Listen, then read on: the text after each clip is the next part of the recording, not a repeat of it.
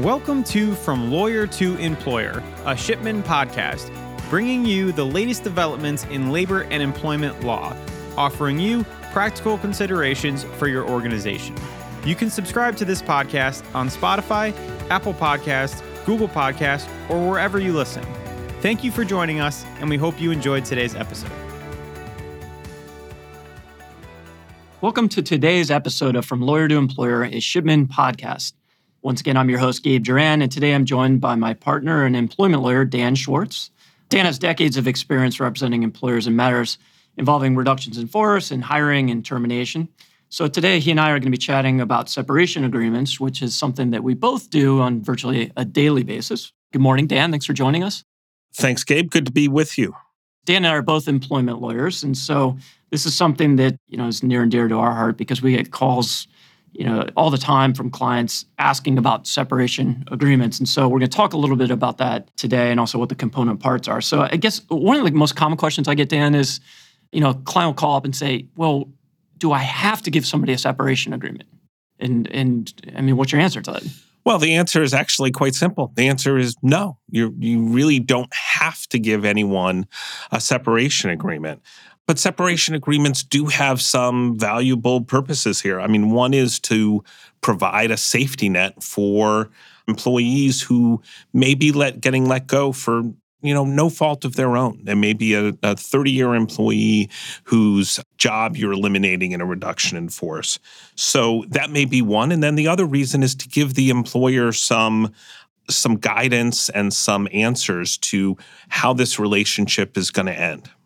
Yeah, yeah, that's something that I've found too is that having some certainty in the the process of separating an employee can really help. And it, you know, when I think about separations, it's sort of a general term. You know, you have I guess what three different types, like a termination, you have a resignation, and then a layoff or a reduction in force could use a separation agreement for any one of those? Sure, you really can. I think they become more common in, in either a reduction in force or even termination. But we've done it where the employee says they want to resign, and maybe the employer wants to get some consulting from the employee or you know wants to resolve some issues that have been hanging around maybe with regard to pay or a complaint that the employee had. So uh, separation agreements have a number of important purposes to it and it's not simply a one size fits all solution.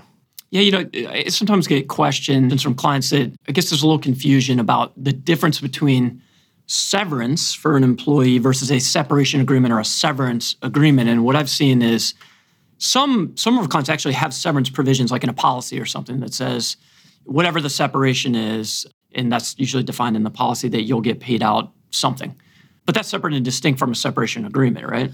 It is. You know, a lot of employers, you know, going back now 20 years, used to have severance policies that would pay people severance, but typically wasn't contingent upon an employee signing a release and a separation agreement. That's changed over time. And in fact, in some of the companies that still have severance plan provisions for executives and such, still make a contingent upon signing a release. And, and really, that's been the biggest shift, I think, over the last 20 years is there are very, very few employers left that will pay severance without making it contingent upon a release. Yeah, excellent point. I mean, it's sort of like I'm going to pay you something, but I want something in return as the company to, to protect me. You make a great point, though, is particularly for higher level employees, sometimes this is already baked into the employment contract, right? It is. It's either in a contract or in a, a, plan itself. And that's actually a good practice, right? Because at the start of a relationship, things are great. Everyone's on the same page. Everyone wants to start. So why not build in for higher level executives? You're going to get you know, six months severance, a year severance, whatever the the number is. And then at the, the time of termination, it's presented to the employee, and there should really at that point be no negotiation. It's here's the agreement that you agreed would be fair at the start of a relationship. So getting that done at the start is a underutilized tool for employers. Yeah, I'm, I'm gonna go off the script, even though we really don't have a script. I'm gonna invite you back because we should talk about employment contracts in the next episode given the, the labor market what it is right now and, and the problems that our clients are having recruiting qualified talent, you know the terms of an employment contract, particularly a severance provision at the outset when everybody's happy and you know it's all kumbaya. You know that could be a useful tool and a good conversation for our clients to hear about. Is what can you do to recruit and retain? But that you know we'll save that for another day. Exactly. So now let's just assume there's nothing in an employment contract or anything that has severance involved. So when would you use a separation agreement?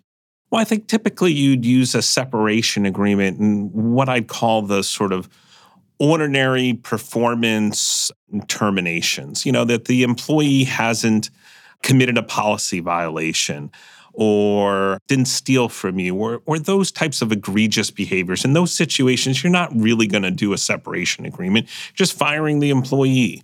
But in other situations, again, maybe it's a longer term relationship, maybe it just hasn't worked out as some employers like to say. In that case, you're going to want a separation agreement to help close out the relationship. And there may be other reasons why you want to do that too. Maybe there's a restrictive covenant that the employee has signed, like a non compete, and you want to either clarify that or revise the terms of that. So the separation agreement becomes a tool to manage the exit of the employee. Yeah, that's a great way to put it, managing the exit, because especially for a longer term employee, you know, when they came in, things may have changed dramatically to the point now that where you're separating. I mean, they they could have started as an entry level position, and now they've risen up to an executive level, and, and their terms and conditions of employment have changed.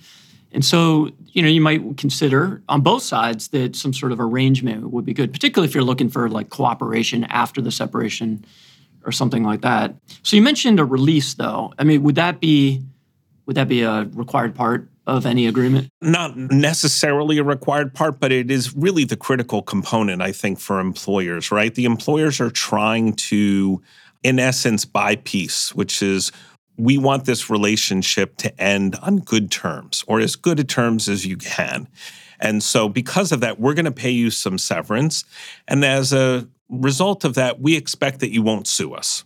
And that's a good way to, to think about it. It's simple, it's just a transactional basis. And the notion that some employers had, again, 20, 25 years ago, that somehow employees would be offended by this notion. I think employees would be uh, now more offended if they're not offered a severance agreement than than having the strings attached. I think that becomes sort of the expectation of where we are today. I've seen that particularly at the higher level. You know, it is almost an expectation of the employee, and so I think that old stigma that you're signing an agreement is is long gone. Although, you know, one thought I had on on that topic was that I have this this philosophy. I don't know if it's true or not. That the way you treat an employee as they leave will dictate how they treat you in the future. And so this can be a nice vehicle to have a somewhat amicable separation even if the employee doesn't really deserve it. Now, obviously, you said like somebody stealing from you, you're probably not going to do a separation agreement. But for the more common terminations where it's just not working out or it's a performance issue or something like that, it is a nice way to sort of shake hands, uh, even if virtually these days, and, and move on with the relationship. Other than the release, though, what are some of the other components you would include? Well, there's actually a, a, federal law that isn't sometimes well known called the Older Worker Benefit Protection Act, or as lawyers like to give shorthand for uh, OWBPA. And that law dictates that for any employee who's 40 years or older, the employment agreements have to contain certain terms in order for the agreements to be valid. For those who are under 40, the courts have said all that's really required is that the employment agreements be knowing and voluntarily released. And so, for those who are over 40, you're going to want to give them certain things like 21 days to consider the agreement, seven days to revoke. You're going to want to tell them that they have the right to consult an attorney as well. So, those provisions get baked into an agreement because of the law. And then there are other provisions that employers may consider, like a restrictive covenant or a confidentiality clause, a cooperation clause, as you mentioned, non disparagement. All those other clauses get built into it depending on what the needs of the employers are. Yeah, it's uh, I always chuckle is I think about when you hit age 40, now you're in a protected class and there's these provisions that apply in the law. But you know, I, when I turned 40, it was like the one thing that I could celebrate is that now I'm in a protected class. But you mentioned some of these these other provisions that you might include, and I, I think it is important to emphasize that it's not a one size fit all type of situation. It's not just like you have your template and you just change the name and you uh, are going to you know go off and have the employees sign it. And so I'm going to name a couple provisions that I've used or seen, and, and I'm anxious to hear your thoughts on them. What about a non disparagement clause? You know, non disparagement clauses are at an interesting point. We're now seeing some legislation recently that some non disparagement, some confidentiality clauses when it comes to resolving claims of sexual harassment may be prohibited. Uh, I think non disparagement clauses are a useful tool for employees. They get the employer sometimes to agree to instruct certain employees not to disparage them. And for the employers, they get an employee who may not be putting up things on Glassdoor and other public websites that you're trying to preserve. So again, it's a it's, it's sort of a way to part ways amicably. It's not that you have to say nice things, but you won't say necessarily bad things on the way out the door. Yeah, my view of the non-disparagement has been it's it's for the most part a preemptive measure. It's hard to enforce, but like you said, it, it's a nice way to end the relationship where we, you know, talk with the employees like, okay, so now we understand each other, and on this, we're not going to say bad things about each other, and let's let's move on. You know, I would say uh, there are some other provisions that sometimes employers don't think about, but become uh, sort of critical. Like, are you going to contest unemployment benefits? That becomes really important to the employee who may want to seek unemployment benefits. And so there, there should be a provision there of how are you going to handle those requests from the government? And I think a lot of employers sort of just brush past that like, oh, we'll worry about that later. But that's something you can put in the agreement that isn't thought of. Eh, you know, another type of thing that you you can think about is also dealing with benefit continuation. You know, how's COBRA going to be handled? Is the employer going to contribute at all to the benefits? You know, health benefits right now become very important to employees, and they're a, a very useful tool to getting employees' concerns resolved. So, from an employer perspective, don't just think about, hey, how many weeks of severance are we going to give this person? But you might want to consider, hey, if we throw in a month or two of continuation of health benefits, that might be really important to the employee. Maybe their family member has a health issue and they're they're concerned about losing their health care. Yeah, no, I, I agree with that 100%. Another provision I've used that's non economic is if somebody's being terminated, whether you would consider it to be a resignation under the circumstances so that if they're going to get another job that they can say i resigned. And that is i've seen that to be of great value to employees because then they can explain you know and, and be telling the truth that they resigned. Yeah and, and in this time of this sort of great resignation employees who resign it, it's not nearly the stigma that it was even a few years back. I think employers are really have such a need for employee right now that they're willing to take people who resign without really questioning the the results of that. Yeah, one thing you mentioned I don't want to forget to ask you about is you mentioned weeks of severance. So I get that question all the time. Like, well, isn't it like a week per year of service or two weeks per year of service? And what are you seeing? There is no formula it really depends on the position, depends on the industry, which we often don't talk about. And it depends on sort of past sort of practice and philosophy of the employer. I do think the week per year of service is a good rule of thumb, but at some higher levels, it may be two weeks. And even for lower quote unquote levels, you know, one week may not uh, fully address some of the issues. I think ultimately you want to have a severance that is fair and ultimately for the employer you want a severance that is enough that the employee is going to sign the agreement that's the key part of a separation agreement too many employers forget that which is the goal here is to get a signature not to have lots of negotiation and everything else because a lawsuit in the future may cost five times the amount of severance that you're paid. Yeah, yeah, it's an excellent point. My approach is usually I start with a week per year. Let's just see what that looks like. You know, it's we'll just use that as like the a baseline. But to your point, I always say there should be minimums also. You know, and that can vary depending on the position, but that's exactly the point you're making is that it can't be too low. You can't say, I'll give you a day of pay and I'll sign this like five page release. You know, right. it's just not going to work. No, exactly. The the the uh, couple of days of severance. Well, if if you're looking at it from the employee's perspective, what's the incentive to sign a really onerous agreement? So some balance is is always a a good guiding post for these agreements.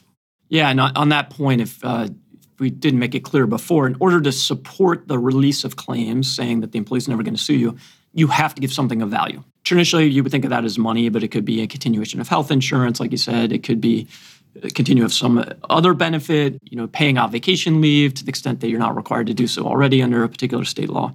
Yeah, and uh, you know, if an employer has already promised an employee you're going to get 1 month of severance without a release, then the employer can't just stick it into an employment agreement or a separation agreement and go, all right, now sign this release. You have to give them something more of value.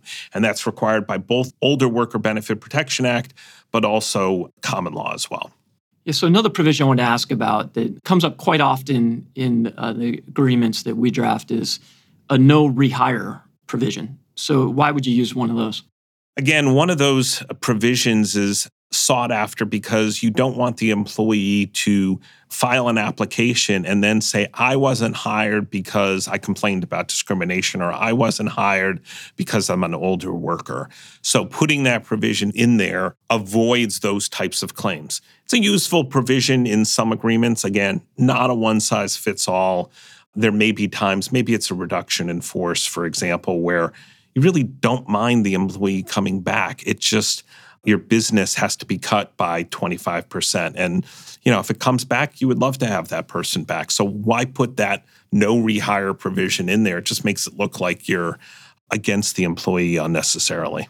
Yeah, yeah, I agree. And then rarely would use one in a reduction in force or a job elimination because when the employee or the employee's lawyer looks at it and says, well, wait a minute, you told me you're eliminating my position. Now you're saying you don't want to rehire me? Like, what gives? Is there some other motive here? Yeah. And so you don't want to put anything that would be inconsistent with that. No. And, and, and while we're on reductions in force, I, I should note that there are special rules that reductions in force has. There's additional information that those releases have to contain in terms of job titles and ages of those impacted by reductions in force. So getting uh, getting back to your point on sort of the one size fits all. Like you do not want to just pull an agreement off the internet or use something you've done before because for reductions in force and that is two or more employees being let go at the same time there are really specific rules that need to follow or your release is just going to be thrown out. Yeah that, that's very, a good point as well. And um, in these days we we are doing a lot of those, and you have to make sure that those provisions are in there and accurate. We've reached pretty close to the end of our time here, so I'll give you an opportunity. Any closing thoughts? Yeah, so uh, separation agreements is a topic I I love. I've talked about it before. You can find some additional information about it both on the firm blog, uh, employmentlawletter.com, but also on a blog that I've run for nearly 15 years called the Connecticut Employment Law Blog, which we recently redesigned and is a great resource for employees and employers alike to look at and understand employment law issues. Great. Well, thank you, Dan, for joining me today. It's been a pleasure. And uh, for our audience, as always, we're very happy that you're listening in, and we look forward to you joining us in our next podcast. Have a great day. Thank you for joining us on this episode of From Lawyer to Employer, a Shipman podcast.